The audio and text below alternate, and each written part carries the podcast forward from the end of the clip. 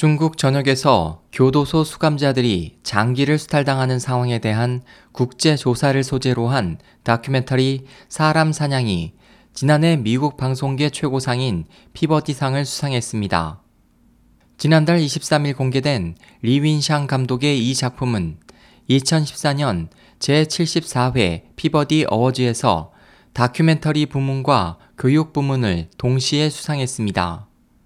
방송계의 퓰리처상으로 불리는 이 상은 전자 미디어 매체에서 가장 오래된 상 중 하나로 상의 이름은 사업가이자 자선가였던 조지 포스터 피버디의 이름에서 따온 것입니다.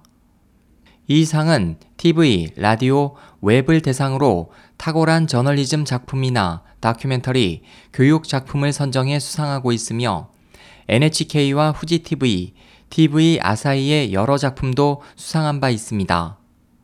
중국에서는 수십 년 전부터 장기 이식 건수가 급격히 증가한 가운데 사람 사냥은 중국 당국이 수감자들의 장기를 강제로 수탈하고 있다는 장기 적출의 강력한 증거를 제시하고 있습니다.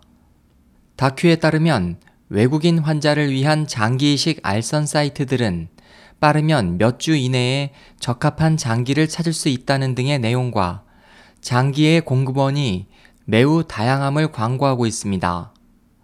2006년 초부터 중국의 수용시설에서의 장기 수탈을 고발하는 내부 관계자의 증언이 잇따라 공개되자 같은 해 전 캐나다 아태 국무장관 데이비드 킬고어와 인권 변호사 데이빗 메이터스가 이를 조사하기 위한 독립 조사단을 조직했습니다. 이 다큐에서는 중국에서 장기 이식을 받은 외국인 환자, 수감자 및 전직 경찰 등의 증언이 담겨 있습니다. 내용 중 한 경찰관에 따르면 자신이 입회한 수술에서 희생된 한 여성 수감자는 마취도 되지 않은 채 장기를 적출당했습니다.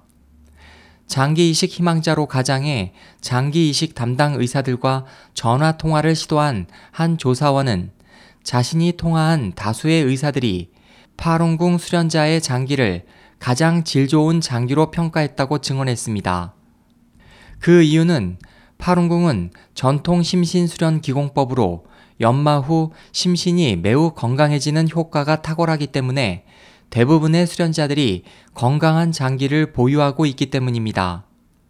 이번 다큐 제작을 위해 그동안 약 9년간 이 문제를 조사해 왔다는 이 감독은 대기원과의 인터뷰에서 나를 포함한 많은 사람들이 처음에는 문제의 신빙성을 의심했지만 장기 사냥은 지금도 진행 중일 가능성이 높기 때문에 이번 수상을 계기로 국제사회에 널리 알리고 싶다고 말했습니다.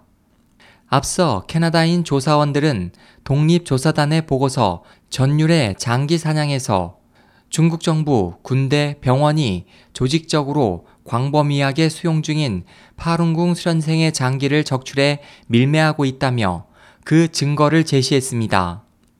한편 지난 3월 황제푸 전 중국 위생부 부부장 겸 중국 장기 기증 이식위원회 주임은 홍콩의 한 대담 프로에 출연해 사형수의 장기 적출은 추악하고 더러운 이익 문제와 관련됐다면서 저우융캉 전 정치국 상무위원이 주도했다고 폭로한 바 있습니다.